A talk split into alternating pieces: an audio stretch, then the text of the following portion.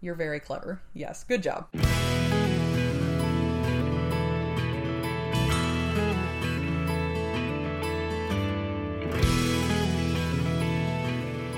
Hello and welcome to JudgeCast. This is episode 257. I'm one of your hosts, Brian Prillaman, and joining me this evening is Samantha Hart.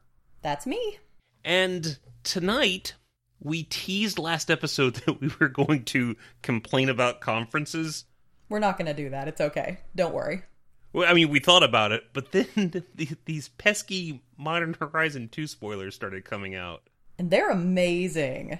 Uh, this is kind of like a, a future sight 2 in terms of just a, a cornucopia of keywords. It really is. We we decided to take a look at the keywords and I couldn't believe how many there were that I just haven't seen haven't seen printed in the time that I've been a judge. Yeah, so in order to save time for the release notes episode where we do card by card, we figured let's explore uh, the mechanics that are returning in Modern Horizon as of the recording of this episode. You know, they're going to be coming out with stuff, continuing to come out with stuff. And we're going to try and take a set agnostic approach to the rules. Now, obviously, they might make some changes and some little tweaks to the various rules for Modern Horizon. We're going to assume that that doesn't happen. We're proceeding at risk. And so, yeah, we're just going to, we're going to tackle a cursory overview. And when I say cursory, it's because there's like 30 some odd mechanics right now. So there's a whole bunch. Yeah, we want to make sure that, you know, even if things change change a little bit before the set comes out or shortly after the set comes out, we want to make sure that you've at least heard of some of these mechanics before because some of these I know I hadn't or hadn't ever taken a close look at. So it's don't don't want anybody to be caught by surprise. Yep. All right. So without further ado, I've been listening to several podcasts and I've noticed that there there are a few. When I say podcasts, I'm really YouTube videos.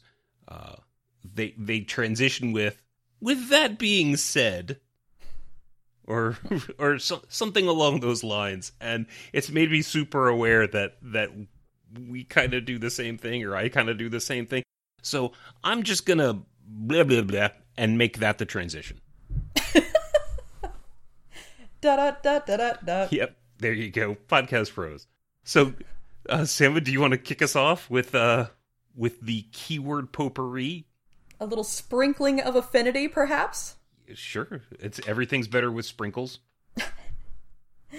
All right, so affinity was introduced in Mirrodin. It is written as affinity for text, means this spell costs you one less to cast for each text you control. It could be artifacts, it could be islands, it could be tokens, whatever the card specifies. Now remember, that cost is locked in before you activate mana abilities to pay for spells. So, good news, treasures can be sacrificed to pay for things that have affinity for artifacts or affinity for tokens. Mm-hmm. Sweet. Yep. If a spell has multiple instances of affinity, each of them applies. So if you have affinity for artifacts and affinity for tokens, extra good news, your treasures count double, friends. Yeah. So when you when you're casting the spell and you determine what the total costs are, determining the total cost of the spell happens before you are allowed to activate mana abilities. Mm-hmm. And so you count up all if you have affinity for tokens or affinity for artifacts or both, since they stack. Um, you get to count them all up, figure out what your cost is, and then you activate mana abilities, which is just sack them treasures. Doing some arithmetic. Right, get that mana, get that cheddar. Mm-hmm. So this next one you had to explain to me a little bit. It took threw me through a loop. Oh, uh, uh, aftermath.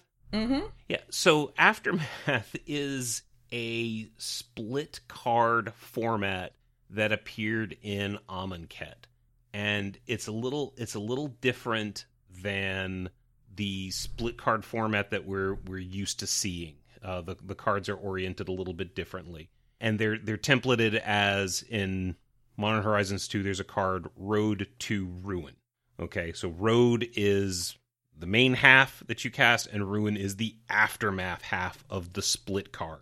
It's an ability found on some split cards. So, what Aftermath means is you can cast the Aftermath half from the graveyard. Now, you still follow all the timing rules. So, if, it is, if it's an instant, you can cast it whenever you can cast an instant. If it's a sorcery, at sorcery speed.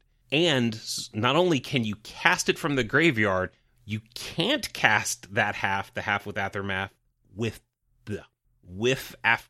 I'm doing it again. You can't cast the half with aftermath from from any zone other than the graveyard. Unbelievable. Okay. And finally, if you do cast the aftermath half, I got it that time, from the graveyard, exile it instead of putting it anywhere else anytime it would leave the stack. So when it goes to resolve, the thing you do is you go to put it in the graveyard. Well, this is saying, no, no, no, exile instead of putting it anywhere else. Funny though, it's exile it instead of putting it anywhere else. If something happens that makes it leave the stack and go to exile, then that's the thing that's going to happen. So if I cast Ruin of the Road to Ruin half, and someone counters it with delay, okay, and what delay says is let me get that handy dandy little text up is counter target spell. If the spell is countered this way, exile it with three time counters instead of putting it in its owner's graveyard. Okay. And if it doesn't have suspend, it gains suspend. So so the road to ruin is going to be exiled, it's going to gain suspend, and it's going to get three time counters. And then after that third time counter comes off, you get to cast the card, which you'll only be able to cast the road half of Road to Ruin and then it'll resolve and go into the graveyard, which you'll be able to cast Ruin again. This is one of those things that if somebody told like if somebody I didn't know told me this, I'd be like they're testing me to see if I'm extremely gullible. I would not have believed it. Yeah. Also, also one other one other fiddly bit about the rules: the replacement effect on delay is modifying how that spell works. It's a it's a self replacement effect, so it gets handled first. So if you try and make this argument of, well, I've got the you know, I've got the two I've got the two replacement effects. I get to choose the the order. No, it's delay is going to happen first. The the exile from delay is going to happen first. All right. Moving on to amass. Yep, still in the A's. Still in the A's. Introduced in War of the Spark, which was still fairly recent. Um, if you don't control an army creature, create a 0 0 black zombie army creature token. Choose an army creature you control, put in plus one plus one counters on that creature. Changelings, of course, are also armies. The phrase, the subtype, you amassed refers to the creature you chose whether or not it received the counters. One card widespread brutality. Yeah, that's the card that uses that phrase. That's that's it. Yeah, Just there's the only one. one card that uses that phrase. So a neat a neat thing uh, about amassing is it, it's well, it's kind of set up so that if you don't have any any armies, uh, let's see here. It's kind of weird in the in the phrasing that it's got. It says choose an army creature you control. So if you don't control an army, create a zero zero black army token creature creature token. Choose an army creature you control. Which I guess the way it's set up, it's only going to give. You're either going to have just created the army and that's your only one, or you've got lots of lots of armies because of uh, you've got changeling or something like that. Yeah, but it says to create it if you don't control an army creature. So when would why not just create a one-one army creature, a one-one black zombie army creature token? Well, what happens is so if you cast a spell with amass, so it's mm-hmm. it's worded this way so that if I have a zero zero black zombie army creature token with a plus one plus one counter on it, and then I cast something with amass 2 mm-hmm. the two the the two plus one plus one counters are going to go on my zombie. So now I have a zero zero zombie army creature token with three plus one plus one counters. I don't get two creatures. I don't have a one one and then a two two. I, I have a three three. So what it's supposed to represent cool. is my army of zombies progressively getting bigger, and the, and they choose to represent that with a single creature that just gets more counters on it, as opposed to lots of little because i guess with all the cards that like give zombies plus one plus one you know g- yeah. giving giving multiple zombie bodies is probably kind of nuts like that's fine but i like to picture that these zombies are actually just stacking on top of each other's shoulders So it's really just one tower of zombies. And then you just put a giant trench coat on all of them. Yes, so they can get into the movie theater before they're old enough. I like I like the the Russian nesting doll where like a zombie just kind of dolls. yeah a zombie splits in half and a smaller zombie jumps out. They they kind of like cling together like the barrel full of monkeys. Yeah, that works. All right. Uh, so let's let's talk about Bushido. Bushido's back. It was originally introduced in Ice Age on a card called Chub Toad, kind of. which is the joke. No, actually, as a keyword, um, it came out in Champions of Kamigawa. Bushido appeared on the samurai cards to kind of represent the fact that they were really good with swords. And so Bushido normally it comes with a number. So there's Bushido 1, Bushido 2, Bushido X, or Bushido N rather, means whenever this creature blocks or becomes blocked, it gets plus N plus N until end of turn. So if you've got Bushido 2 and you're a 1 1 frog creature and you become block or block, you're going to get your plus 2. Um, if a creature somehow has multiple instances of Bushido, they're each going to trigger separately.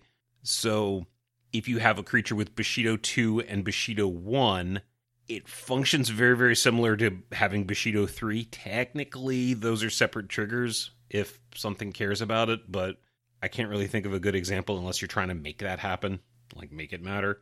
Well, listeners, try to find us a good example because I'm sure one of you knows one for sure. Yeah, Absolutely. Now, now one thing I do want to highlight, uh, and this this is the content you came here for. Uh, Bushido says whenever this creature blocks or becomes blocked. What I wanted to highlight is uh, blocking or becoming blocking is something that happens during the declare blocker step, like when a creature is declared as a blocker, and then the that step happens. So if you have a spell or something like that that says put a creature into play, blocking, you know, an attacking creature. Yeah, you put it into play blocking, but your creature, your attacking creature never became blocked. Or your your your Jade your Jade Avenger, which is your Bushido frog, if you somehow put it into play blocking, it didn't block. It's blocking, but it didn't block. Is that clear as mud? Yeah, you, it's kind of Jedi mind trick. Like this is not the block you were looking for. Right. It, it's basically you are you you block or become blocked when something is declared as a blocker during the declare blocker's turn-based action, not fancy shenanigan spells that do or effects or abilities that do things after that happens. It sounds generic, but it actually means a very specific thing. So, all right. Next up, we have Cascade. Introduced with Alara Reborn, triggered ability that functions on the stack. When you cast this spell, exile cards from the top of your library until you exile a non land card whose mana value is less than this spell's mana value. You may cast that card without paying its mana cost if the resulting spell's mana value is less than this spell's mana value. Then put all cards exiled this way that weren't cast on the bottom of your library in a random order. Ooh, that's a lot. That's a lot. It's a lot. Don't don't panic. Um, I think we talked about this in a recent episode. Cascade is neat. Yeah, we did. We talked about the the rules change for modal double face Right. cards because it Right, used to it used to not have that clause about you may cast that card without paying its mana cost if the resulting spell's mana value is less than this spell's mana value. That part didn't exist. Tibalt came and made him change it. Tibalt came and ruined everyone's good time, Did what Tibalts do. Um, as they do. Yeah, if a spell has multiple instances of Cascade, each triggers separately, that's cool. So, how Cascade resolves? You cast the spell, the Cascade triggers go on the stack. They can be responded to just like any other trigger, then the Cascade will resolve. The result is the Cascaded spell resolves before the spell with Cascade resolves. Okay, cool. Order of things matters. Yeah, yeah. Yeah, you don't have to cast the spell you cascade into, and if you don't, it's put on the bottom of the library with all the other spells. So you aren't Okay. trapped into doing something you don't want to do Okay, there. Okay, cool, cool. Yeah. Um, there's one card that lets you take an action, in quotes, as you cascade. Averna the Chaos Bloom says, as you cascade, you may put a land card from among the exiled cards onto the battlefield tapped. Yeah, I wasn't aware this card existed until until going through this.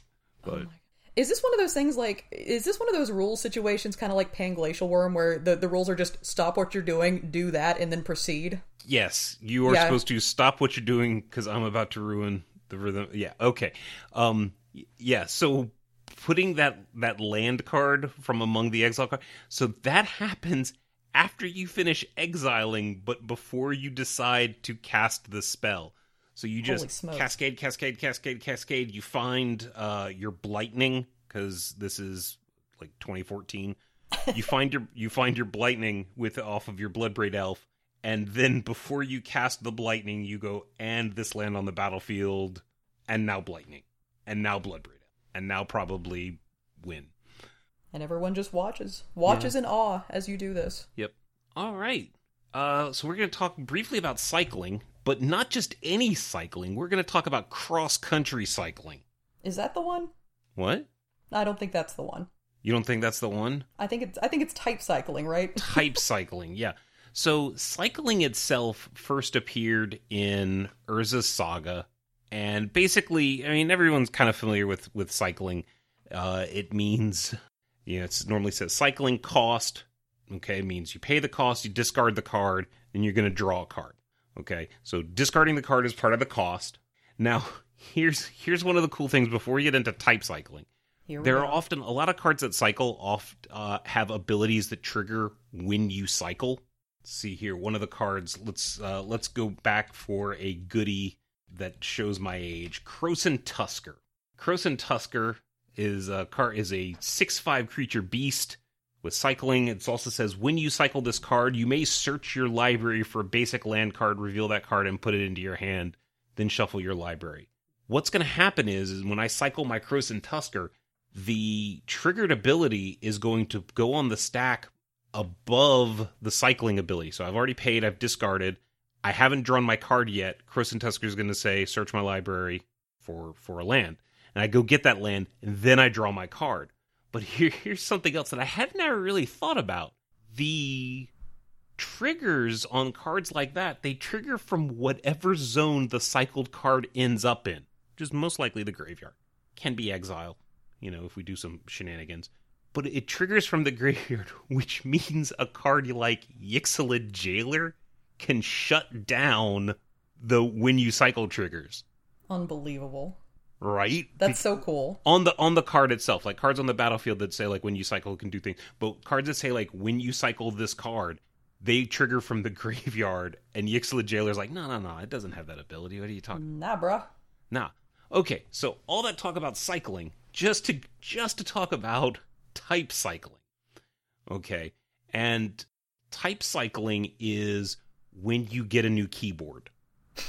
You throw your I think that's correct. We can just go ahead and move on. I think you got that Yeah. right. okay. yes. All right. You're going to talk about Dash now. um. So it's a type cycling is a variant of cycling first found in I think Scourge. Scourge maybe. Way before my time. Yeah. So there's we we say type cycling, but really it's like plane cycling, island cycling, basic land cycling, legendary land cycling, wizard cycling, you know, all sorts of all sorts of cycling. And what that means is instead of drawing so you would have like wizard cycling 2. And what that means is instead of drawing a card, you get to search your library for a wizard or or changeling, sure sure. Uh, or tribal if that's your thing, if that's your jam um, you know, you have a tribal wizard spell.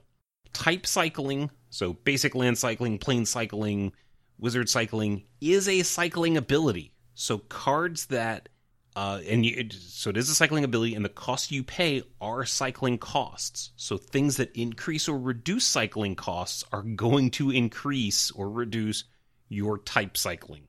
I don't know what it is about wizard cycling that just makes me laugh so hard. It just Are you imagining like someone on robes, like robes on like a bicycle just trying to pedal in the pseudo thick dress? I just imagine someone being like, "Well, I have to throw this wizard away. Let me go find one." oh well, no more. Yeah, land land basic land cycling, plane cycling, stuff like that, super good and limited. Super, super good.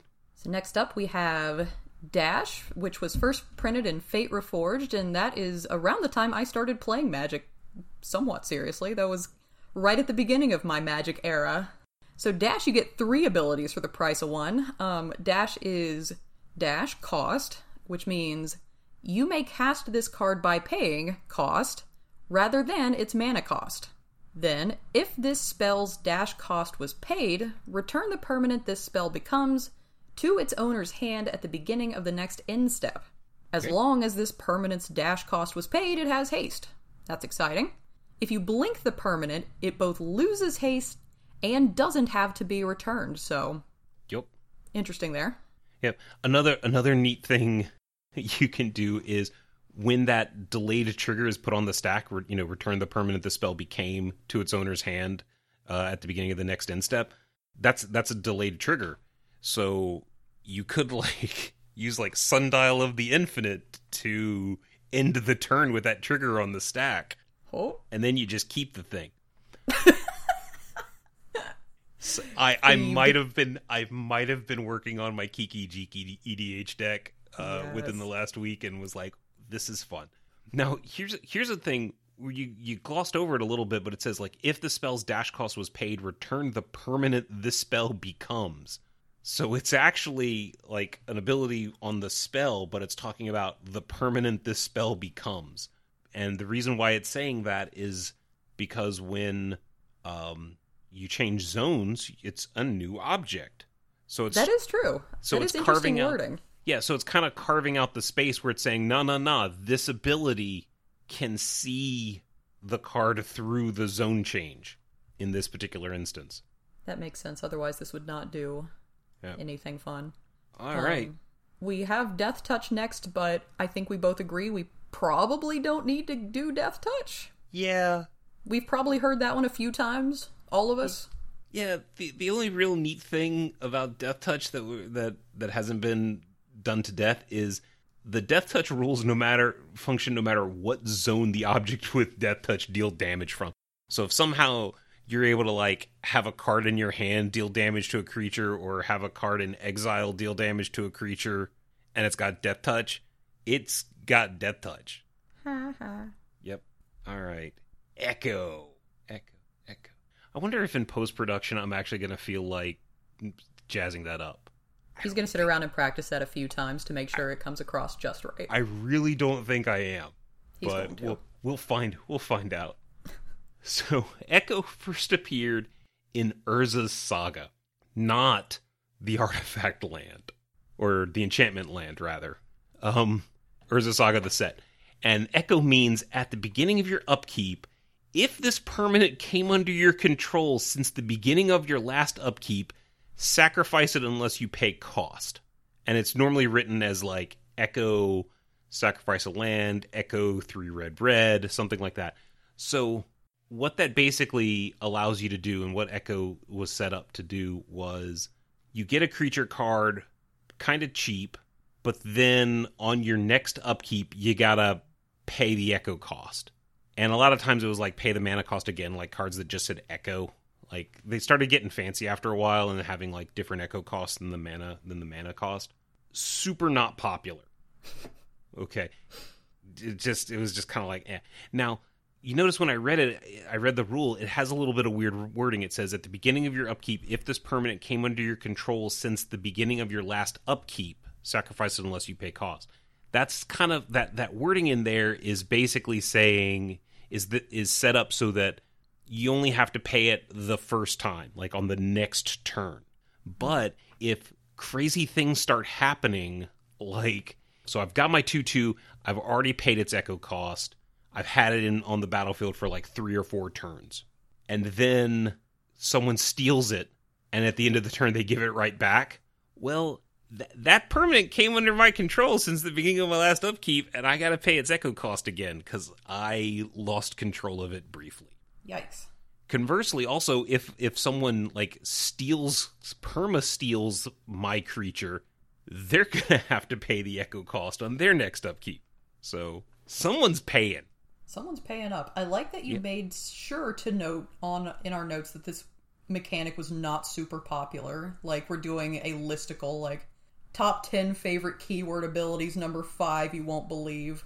so what's next Let's take a look at Eternalize. Eternalize was introduced in Hour of Devastation. It only functions in the graveyard. I think this was a wasn't this when Nicol Bolas was bringing back all the the zombies in the story. Um, it means yeah. eternalize cost, or eternalize cost means cost. Exile this card from your graveyard colon Create a token that's a copy of this card, except it's black, it's 4 4, it has no mana cost, and it's a zombie in addition to its other types. Activate only as a sorcery. So if a creature with Eternalize is put in the graveyard during your main phase with no other abilities on the stack, you will get priority and can Eternalize it. Um, and to be clear, exiling the card is part of the cost, and that is important. If you would, so Side note, if you eternalize a creature with a power and toughness that's a CDA, that CDA is not copied over. Important yeah. to remember. Yeah. So the the point about when you have priority, if you have it's your main phase and you exile, you know, some something happens and the creature dies.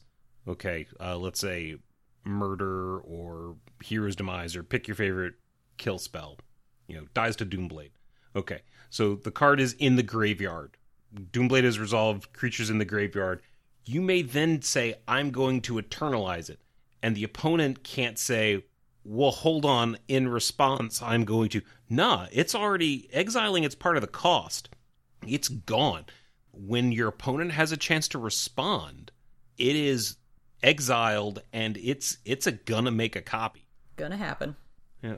Oh, and look at that, evoke. Okay, so evoke is like echo only faster. Um, uh, first evoke first came out in Lorwyn block, Lorwyn specifically, and evoke cost means you can cast this card by paying cost rather than paying its mana cost. And when this permanent enters the battlefield, if its evoke cost was paid, its controller sacrifices it. And you look at that and you go like, "Well, that sounds absolutely awful. Why would I why would I pay for a creature? Suspicious.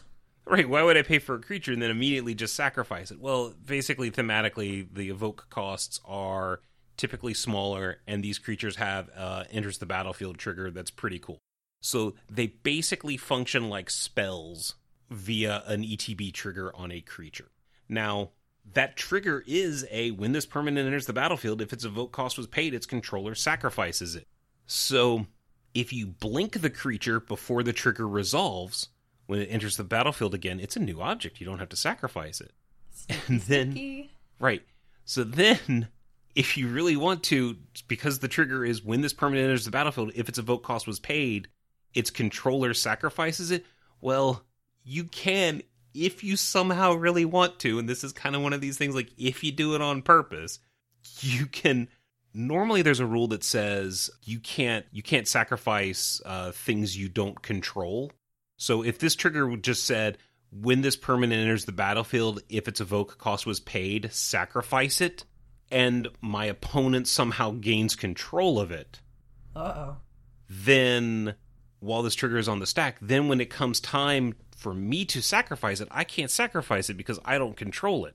But because this wording is its controller sacrifices it, if my opponent somehow yoinks it, or, or rather, it shuts down the possibility of my opponent yoinking it out from under me and then keeping keeping the creature. Nah, it's gonna get it's it's gonna get sacked when it goes to resolve. Whoever the controller is has to sacrifice it. Let's take a look. Let's take a look at evolve. This was introduced in Gatecrash, and evolve means Whenever a creature enters the battlefield under your control, if that creature's power is greater than this creature's power, and or that creature's toughness is greater than this creature's toughness, put a plus one plus one counter on this creature, which is an intervening if trigger, friends. Oh, yeah. We got to cover one of those every single one of these types of episodes. Seems like it, yeah. Um, so, what intervening if uh, intervening if clauses or triggers with intervening if clauses, that means the condition has to be true both when the trigger is put on the stack and when the trigger goes to resolve. Oh, that's right, that's right. I feel like whenever in- intervening if triggers come up, it's always something really interesting, but it's also something that the people that really want to explain magic to me very much get very excited to explain to me, whether I ask them to or not. So I, I hear that phrase, and it, my brain is like, "Do we need to shut down? Do we need to just turn it off?" But no, it is really cool. Well, like if I have a two-two creature with, with evolve, and then I drop two three threes at the same time. What's going to happen is Evolve is going to trigger twice, but then when it goes to resolve, only the first one's going to resolve. That makes sense. Because after the first one resolves, my 2 2 is now a 3 3. And then because we also check on resolution, my my power and and or toughness of this creature and that creature are the let's say this and that's and power and toughness and ands and ors, cats and dogs living together. Let's see. Last known information if creature is ETBing, leaves the battlefield while trigger is still on the stack. Mm-hmm. Good to know. Um, I love this note. A creature can't have a greater power or toughness than a non creature permanent, so no arguing that your creature has a greater power or toughness than a land. Yeah. Don't even try it. Just get out of here with that. Well, no. I mean, like, obviously. Yeah, yeah, yeah. Get out. Get out of here. Not happening. Not happening yeah. for you, bro. All right. And multiple instances of evolve trigger separately. All right. Um, and here we have the next ability is Exalted, which appears on Noble Hierarch, and maybe if Noble Hierarch like had a really bad day and got a little sassy, they might be an ignoble hierarch. Oh, actually, that's big. indignant. I'm thinking indignant. That's although that's a better card, indignant hierarch. mildly, mildly peeved. mildly perturbed hierarch. Okay, Exalted is an ability that first appeared in Shards of Alara, and what this means is whenever this creature, or sorry, whenever a creature you control attacks alone, that creature gets plus one plus one until end of turn. So it doesn't have to be the creature with Exalted that attacks by itself. So you can, you know, Red Rover, Red Rover, send Bear Cub right over. and if you have a Noble Hierarch, it's going to pump the Bear Cub now, let's let's clarify the reason why we're spending time on this though is to define what attacks alone means. Uh, attacks alone is only the, the creature attacks alone if it's the only creature that was declared as an attacker in the con, in the declare attacker step. So if you remember when we were talking about with Bushido with like funny terms with blocks and blocking, and if a creature's put into the put into the battlefield, blocking and blah blah blah. What this means is, you know, basically declare attackers. Turn my uh, turn my bear cub sideways and declare it as attacker all by itself. Now, if I have another effect that puts creatures onto the battlefield tapped and attacking, Exalted's still going to trigger. Okay, so if I have, you know, whenever this creature, you know, whenever this creature attacks, put like a cat creature. What is it? Brimaz is uh, the the cat that puts other cats into play, tapped and attacking. Meow. They Brimaz still attacked alone, even though Brimaz brought cats with them. Uh, another thing is if you play exalted creatures in two headed giant. I know with pre releases, two headed giant is sometimes a thing. This doesn't mean I am the only, pro, you know, this is my creature that's attacking all by itself. My teammate is also attacking with things, but but this is the only creature I'm attacking with, so I get exalted. no. That's not the way that works. It looks at the whole team. It looks at the the declare attacker step. If it's the only creature declared as an attacker against all the two headed giant heads, attacking all the heads alone. Yeah, yeah. So no, it's it's got to go all by its lonesome. Red Rover, Red Rover, and Bear Cub right over. So I think much like Deathtouch, we also agreed that we don't we don't need to do flashback. Nope. Flashback, I think, is is not an evergreen ability, but it is one that I think we've seen recently and frequently enough yeah. that we can probably just. I've heard uh, Rosewater call them to, like cycling and flashback and stuff as deciduous abilities instead of evergreen. they come around in their season. Yeah, in their season, they they they, they flourish happen. in their season. Yeah. All right, so what's what's up? Next up is Hexproof from Monocolored. What? Yeah, buddy. M12 core set as a quote unquote fixed shroud because I know I remember everyone saying that Shroud was just a little too peculiar or just worked in a way that made a lot of people mad. Um Yeah, everyone thought everyone thought Shroud worked like hexproof, so they kind of went like, "Well, let's just make it hexproof." Uh, yeah, with Shroud like you get got also, right? So I think, Right. Yeah. Right. Shroud is Well, let's let's explain what hexproof is before we explain Yes, what it isn't. We'll get there. We'll get there eventually. So hexproof, which is the fixed one, hexproof on a permanent means this permanent can't be the target of spells or abilities your opponents control, which is key. That is important. Hexproof from quality is a variant of the hexproof ability. Hexproof from quality on a permanent means this permanent can't be the target of that specified quality, spells your opponents control, or abilities your opponents control from that quality's sources. So a hexproof from any specific thing ability is a hexproof ability. Yep. Uh, this this is relevant because there's a this, this question has come up. There's certain cards, and I'm I'm blanking on the name, but it's it's they do things like you know this creature gains first strike if a card in your graveyard has first strike. The same is true for flying, trample, protection, hexproof. Okay, so if you have a creature card in your graveyard that has hexproof from monocolored and you have this this card that I said like you know at the beginning of you know at the beginning of combat if you have a creature card in your graveyard that has first strike this gains first strike same is true for and then it lists a bunch of things and hexproof is on that list. Yeah the card didn't list hexproof from monocolored but it's it's there It's and if you look at it hexproof. yeah it's the same thing with protection like if it, it'll just list protection you know same is true for flying first strike trample protection you know the card in your graveyard doesn't just have protection. It's got protection from red, or protection from instants, or protection from everything, or protection from player, some something like that. So it's it's the same. Like, Remember to use protection. yeah, edit that please, what? said edit that out. You want me to edit that out? no, I'm messing. Anyway. Okay, I mean, I'll I will, but I'll leave the edit this out as I'll make that the bumper. That's fine. That's fine. What? Well, tell I'll, I'll write down the time and then you tell me afterwards what you No, want me you're fine. I'm just it. being dumb. You're fine. You, What If, use- if, I'll, I'll let you know if I ever need you to really edit something. out. I won't make it a joke. 5508. I'll be oh serious. Use protection. Sama says use protection. Got it. All right. Yeah, that means that means she's talking about a mask. Wear a mask, people. There's a Wear pandemic going on. Yeah. All right. Um, kicker. Uh, pay more, get more. Next. Uh, I'm gonna talk about living weapon because kicker's boring. It really On we is. go. Yeah, it's. I mean, we can be like, ah, well, you know, it's a multi kicker is a variant of kicker, and kick means kicked, and wow, there's a lot of rules for kicker, and I ain't covering any of them because Now listen, it does what it says it does anyway. Yeah. Next. Okay. So living weapon. So living weapon appears on equipment and means when this equipment enters the battlefield, create a zero zero black germ creature token, then attach this equipment to it. So for this, we're just bringing up a little bit of timing. Um, state-based actions normally, if when state-based actions are checked, a zero zero creature is going to be put into the graveyard. It's got a zero toughness. Bye, goes to the graveyard. But we're creating the zero zero uh, black germ creature token. Then we're attaching this equipment to it. Then we're checking state-based actions.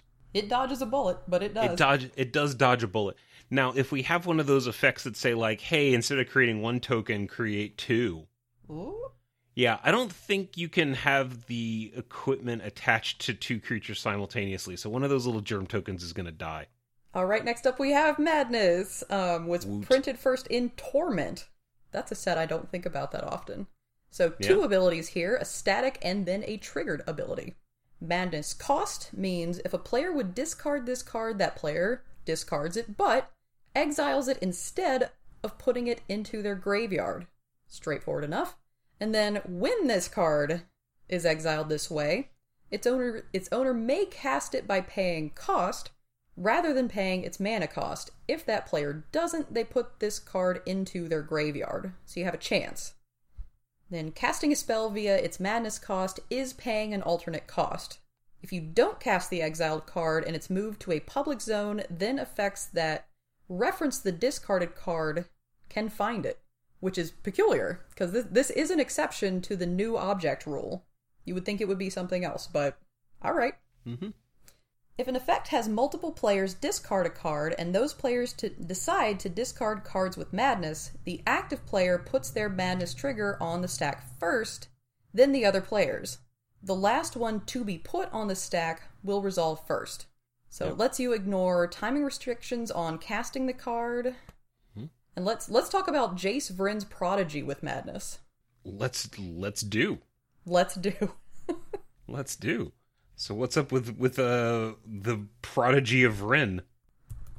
I keep forgetting what this card does. I, okay, my, my Google is actually trying to direct me to this card because I keep having to look it up. nice. Draw a card, then discard a card. If there are five or more cards in your graveyard, exile Jace Vryn's Prodigy. Mm-hmm.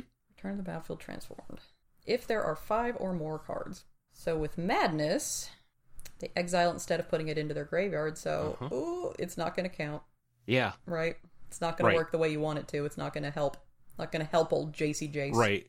So when you tap when you tap draw a card then discard a card, well, because it's got madness, it's instead going to exile.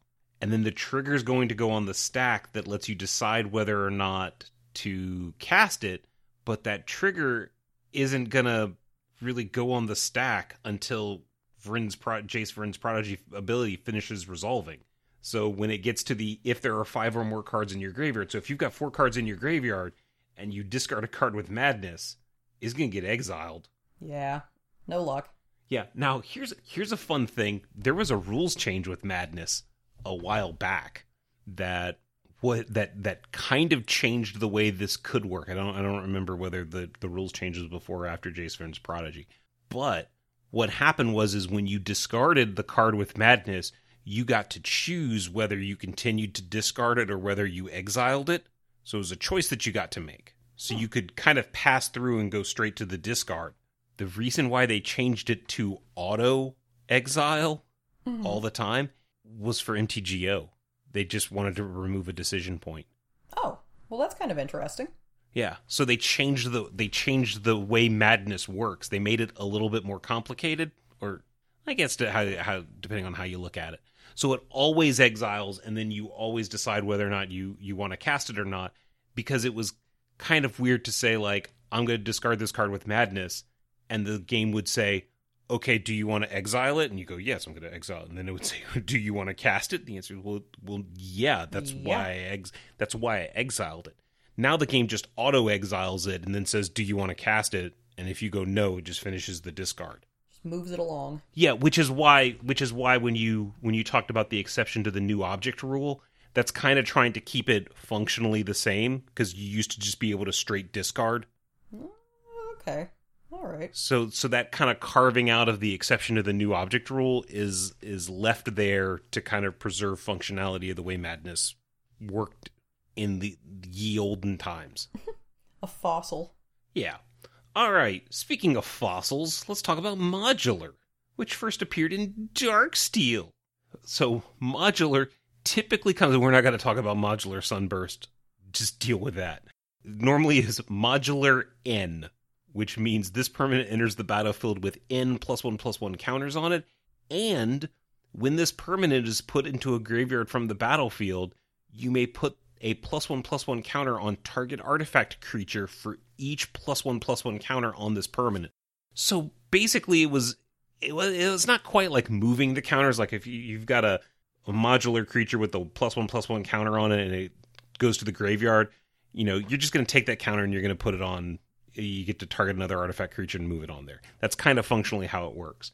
Uh, multiple instances of modular work separately multiple instances do work separately. So if I have somehow modular, if I have like modular 1 and modular 2 on a creature, I don't know how you'd do that, but if you did somehow, and then it went into the graveyard, you'd be able to put the three counters because it had modular 1 and modular 2. You'd be able to put the counters on two artifact creatures. That's Ooh. pretty neat.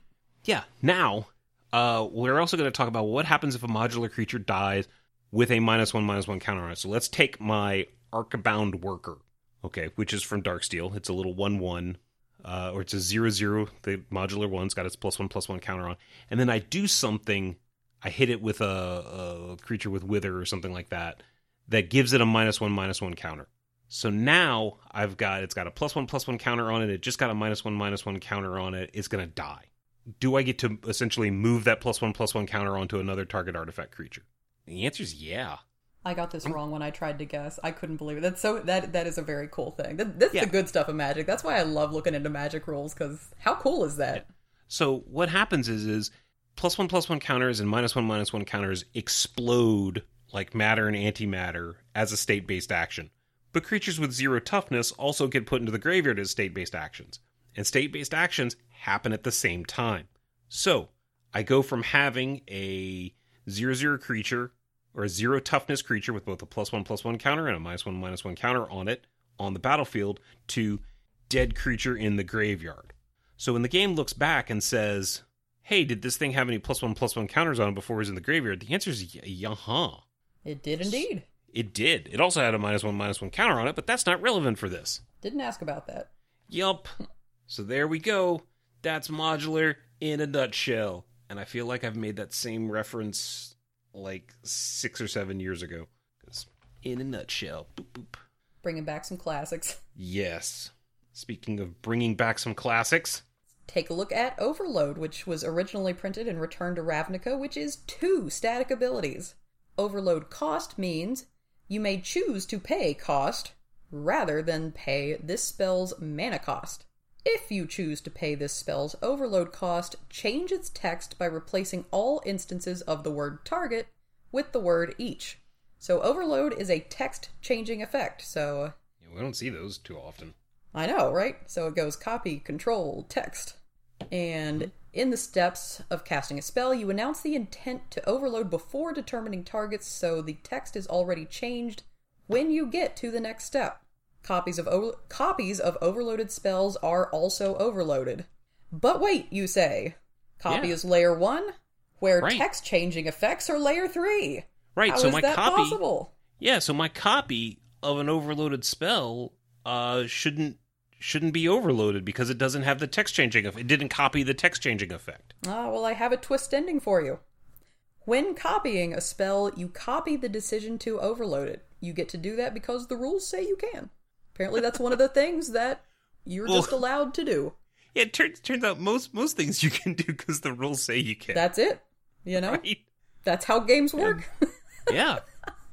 So so the copy while you are copying the card as it's printed because you copied the decision to overload it, the copy also has a text changing ability that will change the text to say, you know, all blah, or each rather. All right. Uh here here we go. Um speaking of uh, uh protection, um is protection Protection's an ability that first appeared in Alpha. the OG. Yes. Uh, protection isn't super common anymore in standard uh, as, as much as it used to be because it's actually probably one of the more complicated abilities. It's it's kind of four abilities rolled into one, and it's got some weird some weird stuff. So you can have protection from quality, okay, which is like protection from red. You can have protection from players. You can have protection from everything. Like that's an actual literal ability. So protection means four things. And they can be remembered with the acronym DEBT. D E B T. Get out of here of your fortification. Whatever card that was that does fortifica- fortifications, get out of here with that. So D E D E B T. We'll start with D. Damage. Any damage that would be dealt by sources with the quality are prevented. This is a prevention effect, so all those red things that say like this damage can't be prevented can actually kind of get around this. But so if something has protection from red and it blocks a red creature, that red creature can't deal damage to it. Or if a earthquake goes off, you know, that deals X damage to uh, all non-flying creatures, you just shrug it off. So that's the D. The next is E for equipped or enchanted.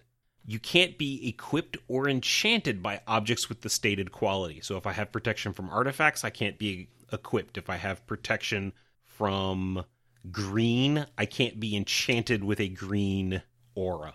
If the object later gains protection from a characteristic that would cause the aura equipment to fall off, it does. Uh, it's a little bit a little bit different. Like if I have an equipped creature uh, that gains protection from an artifact, protection from artifacts, the equipment's just going to fall off.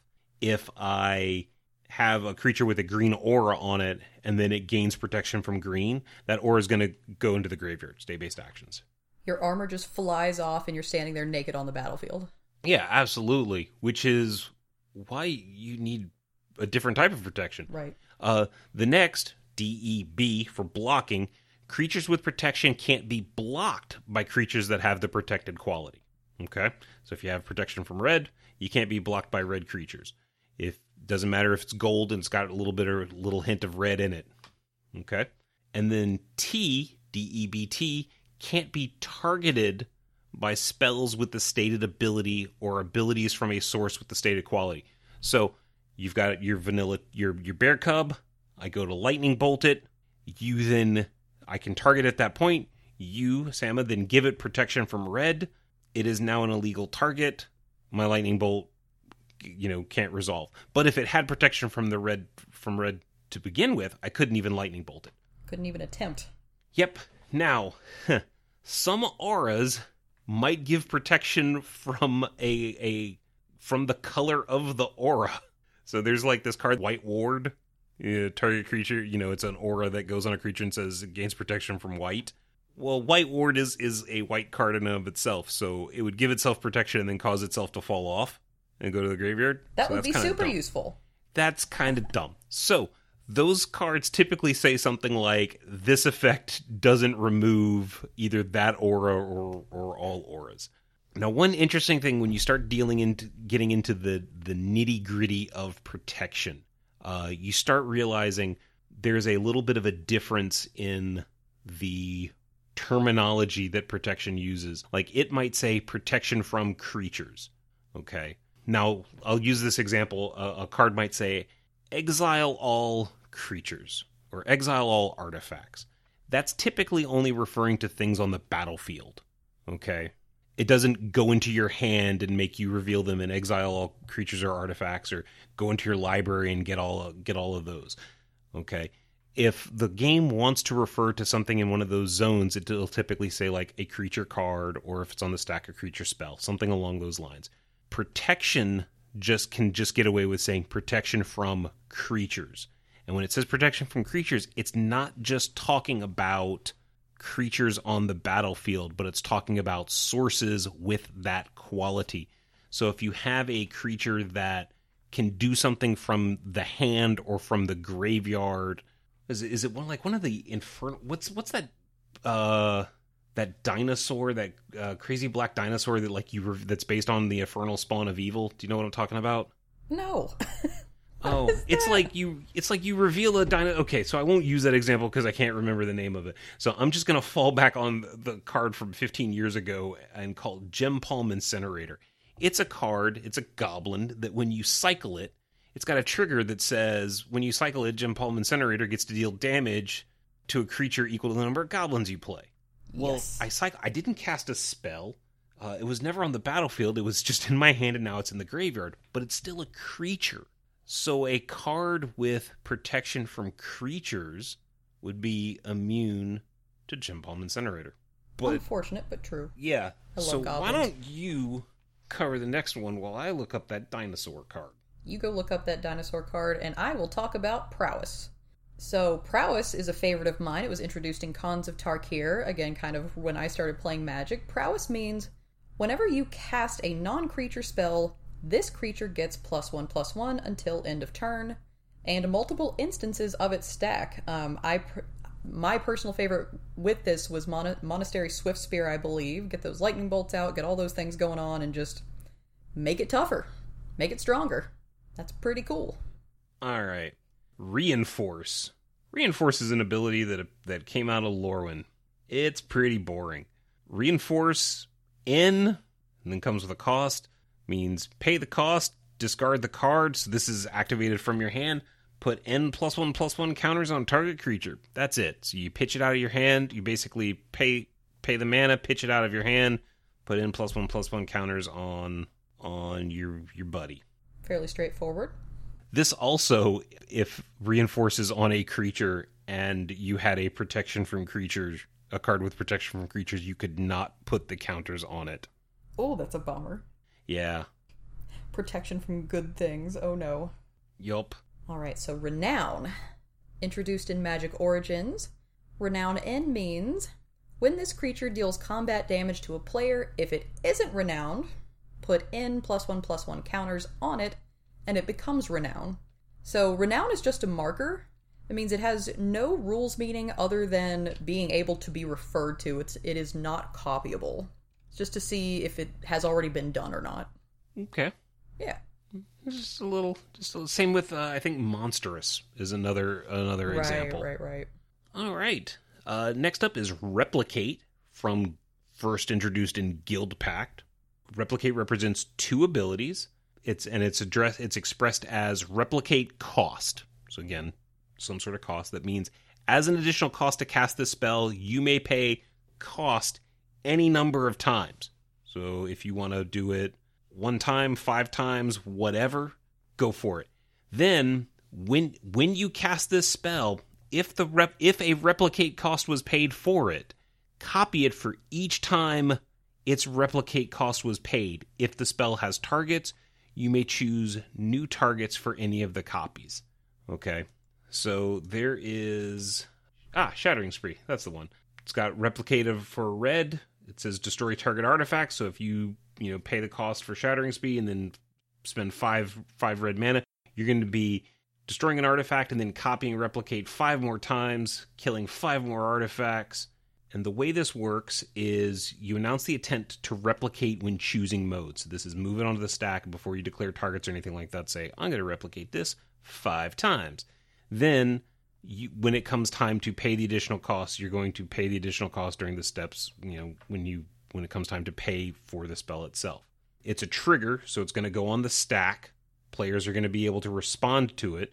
When it resolves, it's going to barf out five copies of Shattering Spree, and then each one is going to resolve individually, and then your original Shattering Spree is going to resolve. So it's really, really cool for Magecraft with Strixhaven. So sagas, we we do see a saga coming back in this upcoming set. Urza's saga, Urza's very own saga. Um, and we say here that this one is special enough to be in the FAQ. Yeah, it's got a lot going on. Sagas It's neat, tied. but yeah. Do we need to give sagas their own episode? Uh, we did. Did you? uh, back when they were initially so with Dominaria when they hit, All right. we spent a lot of time. That's one of the other things. Like going over a saga in and of itself is probably like a five minute task, five to ten minutes. So eh, we'll just save that for the FAQ. Teaser, we'll use that as like stay tuned in two weeks when we talk about a card that everyone else has been talking about for a month. We'll catch up to you, friends. We'll catch up Yeah. eventually. We'll get there. Yeah. Um, since we're not talking about sagas, I'll go ahead and talk about Split Second then. So, Split Second was introduced in Time Spiral, and Split Second means as long as this spell is on the stack, players can't cast other spells or activate abilities that aren't mana abilities. So, puts a stop to that. Players can still activate mana abilities and take special actions like Morph, while cards with Split Second are on the stack. Um, Triggered abilities still trigger as normal. Yep. So it just comes in and puts the kibosh on whatever nonsense Yeah. we're trying to stack up there. So one of the cool things about this mechanic was because time time spiral was the nostalgia set, right? Right. Um, you probably don't remember interrupts, do you? That was like an instant, but not. It was like pre-instant. Yeah. So and and I'm I haven't thought about this in a long cool. time. Um, so there were instants and there were interrupts. So, and, I, I'm sure someone's going to correct me because I'm not exactly going to remember this. Yeah, this was way But- before my time. But you could cast instants and they could respond to each other, sort of, kinda. But then you could play an interrupt, and once you played the interrupt, you had to resolve all the inter like interrupts could interrupt interrupts could interrupt interrupts and interrupts could ins- can interrupt instants but instants couldn't interrupt interrupts Kind of makes sense. so Okay. so basically once you played an interrupt you kind of had to resolve those interrupts before you could go back to messing with the instants so split second in a sense is kind of recapturing that old interrupt flavor those were the no really instants. Yes. but yes, interrupts could interrupt interrupts. Blech. Counterspell, for example, I think used to be used to be an interrupt. Yeah, I don't think I had remembered. I don't think I had remembered that instants and interrupts had existed at the same time. I think I assumed that instant was an updated version of interrupt, but but that's really neat. So I learned something new today. Storm. Storm Storm first appeared in Scourge, which was the dragon set without a whole lot of dragons in it. Yeah, I mean if you look at the little the little icon for the for the set, it's a dragon face. There's all sorts of cards. There's more cards that refer to dragons than there are dragons. Oh, that's kind of funny. Yeah, Yeah, I wouldn't like, have guessed that given the the set symbol. Yeah. Uh, uh, so what scourge? Uh, what scourge means? What storm means is when you cast this spell, copy it for each other spell that was cast before it this turn. If that spell has any targets, you may choose new targets for any of the copies. All right, this is a triggered ability, so you're going to cast it. Then the storm trigger is going to go on the stack. So if you you know counter that triggered ability, you don't get any of the storm copies. Um, but countering the original storm spell is not going to remove that trigger and prevent the copies from being made.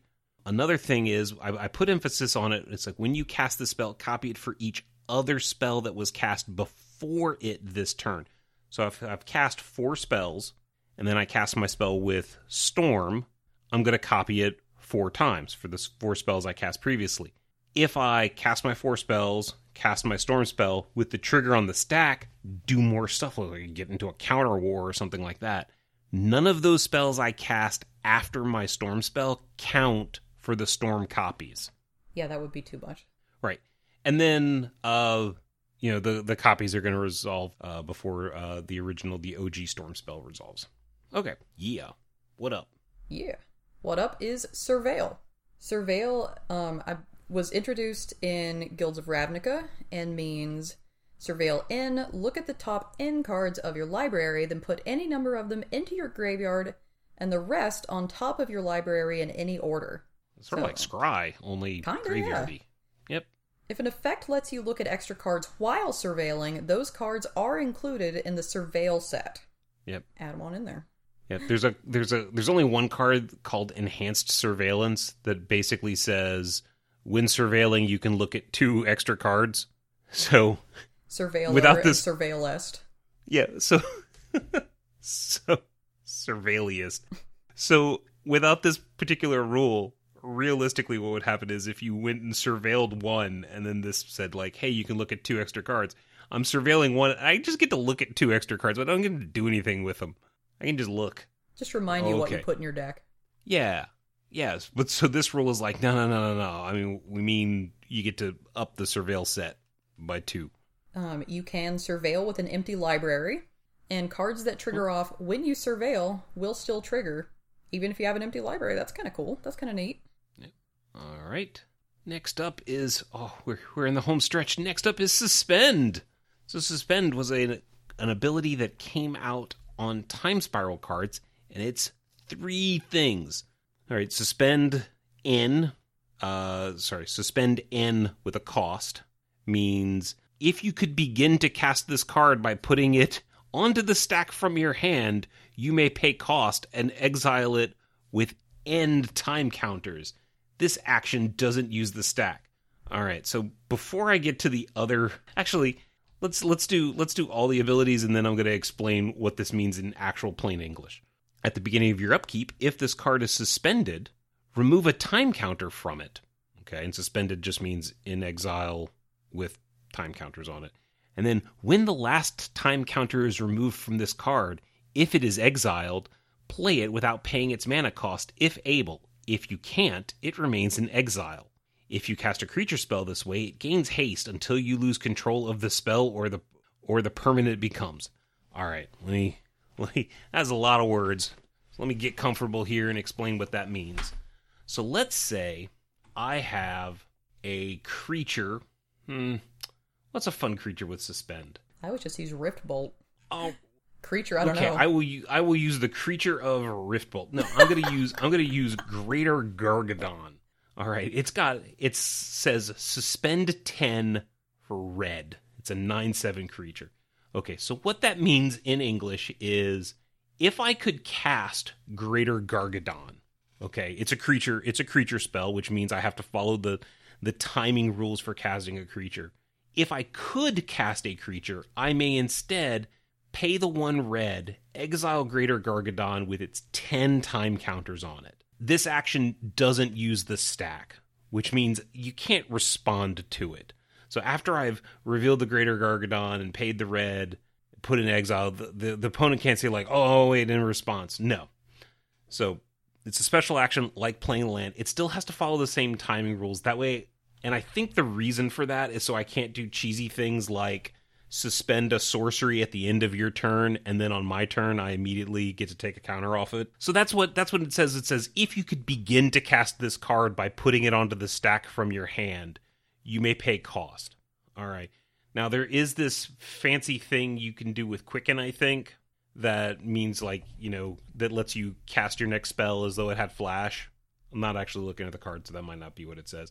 But that kind of gives you the ability to cast your next sorcery spell at, at instant speed. So you could, in that particular case, suspend uh, a sorcery at instant speed. So there, there are very specific niche things that'll let you kind of work around Yeah. that, but generally not going to happen. Yep. Yep. A few other things while determining if you could begin to cast a card with suspend, take into consideration any effects that would prohibit you from casting the spell. So if, for example, you had Cody the Vociferous Codex, Cody. which says yep, which says you can't play permanent spells, I can't start to cast Greater Gargadon, so I can't suspend him. That's that's no bueno. A card is suspended if it's in the exile zone, has suspend, and has a time counter on it. Okay? Me- meaning you can't just cheat time counters onto a card in exile somehow and say like, "Oh yeah, yeah, yeah, it's got time counters on it, so now it's got suspend." Like, aren't we all suspended in a way? Like, no, just the suspend one is. Yeah. Now, here's another interesting question that I've I've brought up on the podcast before, but it's also been like a hot eternity, so I'll ask it again, or I'll just point it out. If a card is suspended, it doesn't matter how it got suspended. The owner is the one who's removing the counters and casting it. So I'm going to talk about the card Epochrasite okay which looks like it was re- it was in future sight commander it was in modern masters so Epochrasite says when Epochrasite dies so it's just a 1-1 when it dies exile it with three time counters on it and it gains suspend so if you have Epochrasite sama and mm-hmm. i gain control of it and then Epochrasite dies i'm the one that controls the trigger that tells me to exile it with three time counters on it and it gains suspend. So I'm the one I'm the one that exiled it and I'm the one that gave it suspend. But because in exile we don't have controllers, we only have owners, you're the one that's removing the time counters and you're the one that's going to be able to cast it when the last counter comes off. oh, it's very kind of you to do. Well, I mean, I did steal your creature, so I kind of feel like it's the least I could do, right? The least you could do. I mean, it's the least, the the very, very least I could do. Oh, and speaking of the least I could do, what's the next one mechanic we want to talk? Truly the absolute least in the sense that I didn't realize this was a keyword. I thought it was just a term magic players used, is tribal. It, so it's not a keyword; it's a type. Oh, that's true. It's a card That type, is true. like instant sorcery. Yeah, I had never seen this before, but what was the card you just pulled up to show me? Oh, uh, Temple of the Goyf, Yeah, yeah, so that's coming out and it's it's tribal. or is it is it Temple of the Altar? Yeah, uh, Altar Goyf? it it actually uh, uh, Temple of the Goyf has a hot new single called Hunger Strike. It's altar of the Goyf. Oh, okay. So You you didn't get like hunger hunger. Oh, No, sorry, I was reading ahead. What? is I'm old. There was a band made up of uh, parts of Soundgarden and parts of Pearl Jam. They had a band called Temple of the Dog, and they the had a song called Hunger Strike, You're very clever. Yes, good job. which well, I I mean, I when I I actually legit forgot the name and said Temple of Goyf, but when I did, it was anyway. Comboing off on your own humor. It's not funny now that I have to explain it. A lot of things need to be explained to me. Don't feel bad. But so what is? So tell me what is interesting about tribal as a type. Yeah, Sometimes. not a lot. Not a lot. Uh, so it's just basically a type that allows non creature spells to have creature subtypes. So you can say, you know, search your library for a goblin card and find a tribal instant goblin trap or whatever. Activated my trap goblin. so yeah, that's that's that's basically all it does is that they they did it in Lorwyn block, they did it a little bit in Rise of the Eldrazi, and then occasionally they'll do throwbacks like Temp Shrine, Altar Altar of the Goyf. We know words. So they're yeah, so tribal, they're bringing it back around town. Here it is again. All right. Do you want since that was so uh, uh, underwhelming? Do you want to do the next one? Yes, I would like to be whelmed. Let's do Type okay. Walk, which right. first showed up in Alpha, again the OG. So, Land Walk is a generic term for type walk, where type can be a subtype, type, or supertype. Creatures with type walk can't be blocked as long as defending player controls at least one one of the types right. of lands. it just cuts off there. it does just at cut off mid sentence. Dun dun dun. On the next episode of Judge Cast. yes. Uh, if I have a creature that has legendary landwalk and you have a legendary land like Urborg, Tomb of Yawgmoth, I can attack you and you cannot block my creature because you have a legendary land and I have legendary landwalk. Funny, the first planeswalker was printed in Legends. Was what? Yeah. What? Yeah. The first planes planeswalker was was was in was printed in Legends. I thought the first planeswalkers were in like Lorwyn. No, no, no, no, no. That's that's planeswalker. Oh, oh, I'm being dumb. Okay, yes, planeswalk. Oh my god, it's too late for this. it was uh, Righteous Avengers. It was a three-one for four and a white with plainswalk. Righteous indeed. All right, and then finally the final... made it. Yes. Okay, so the last one is gonna be Unearth. Unearth came out first in Shards of Alara. So Unearth is an ability on creatures that's written as Unearth cost. Uh, and that means pay the cost, return this card from your graveyard to the battlefield. It gains haste, exile it at the beginning of the next end step. If it would leave the battlefield, exile instead of putting it anywhere else, activate only as a sorcery. It's basically flashback for creatures. Okay, so you pay the unearth cost. Now, that is unlike um, the other one of those other abilities where I said that returning the creature or getting the creature out of your graveyard was part of paying the cost. This is not. So you pay the cost, the ability goes on the stack, the opponent can do something to remove the creature card from the graveyard. Right. If it if they don't, it comes back in, it gains haste, and then probably attacks. Probably because that's what you wanted to do. Um, and then you're going to exile at the beginning of the next end step. If it would leave the battlefield prior to that point, like if it dies in combat, you're supposed to exile it and put it instead of putting it anywhere else. Now, if something already is going to exile it, like you have a blink effect, well, then you're just going to do the blink effect. Okay? You blink it, it resets it. You don't have to exile at the beginning of the next end step because it's a different object. So, there you go. That has come up surprisingly often in this set. Yeah, it, it it's pretty cool. It is. It is. That was one of the things that when I was learning these rules, that was kind of hard to get my head around was the fact that if it would leave the battlefield and exile it instead of putting it anywhere else, meant if an effect was already exiling it, then that one was the one that you used, right? Yeah. So, all right. So that is the Modern Horizon mechanics that have come out to date. I'm sure there's going to be a few more. That was like close to 30 of them. That's a whole bunch, and there's there are a bunch more just interesting things going on with this set that we haven't even yeah. touched yet, but will. Um, like like trample over planeswalkers. that is something, isn't it? How this is supported by the rules, I don't think we know yet, but I'm yeah. sure it will be. Obviously, I'm, I'm excited to see the tap dancing that's going to be for that one. I can't wait to find out. So yeah, so yeah. next time I think we're gonna be doing the Modern Horizons 2 release Electric notes, Boogaloo. right? And I I think you, you had said that we don't typically do release notes for supplementary sets, but we are this time. Yeah, I, I went back and looked that we did when Modern Horizons 1 came out, we did a release notes episode, but like when the Commander sets and Commander Legends and, and all that stuff happened, we, we typically didn't normally because the the release also corresponded with uh, another large set, and since we only record every two weeks, and with Wizards' new product release schedule, we We would do nothing else. almost- Yeah. yeah we'd do nothing else. We'd have to And do one every week and we would still do nothing else. That's kind of why we've avoided it. But Modern Horizon, this this set looks just so chocked full of nonsense. So we did this episode to cover the generic abilities, so that when it came time to talk about Altar of the Goyf, we don't have to. You can go in Other already than- prepared. Yep. Other than saying uh, he doesn't mind stealing bread from the mouths of decadence. There he goes again. Yeah, we're gonna we're gonna I'm gonna I'm gonna learn you I'm gonna learn you some Temple of the Dog after this episode's over. You're gonna send me a, a cassette tape. Yes, no, actually I'll just send you a Spotify link because this is 2021. All right. All right, friends.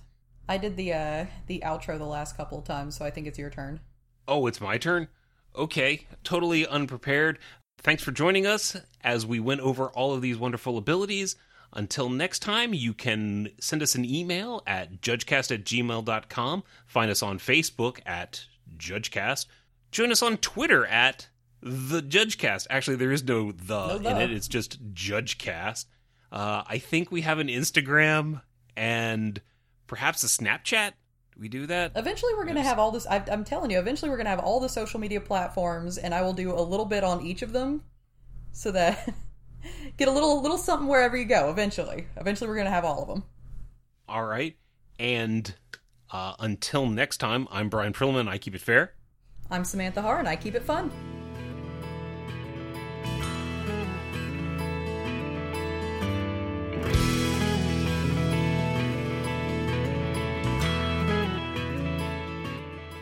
This is very 90s.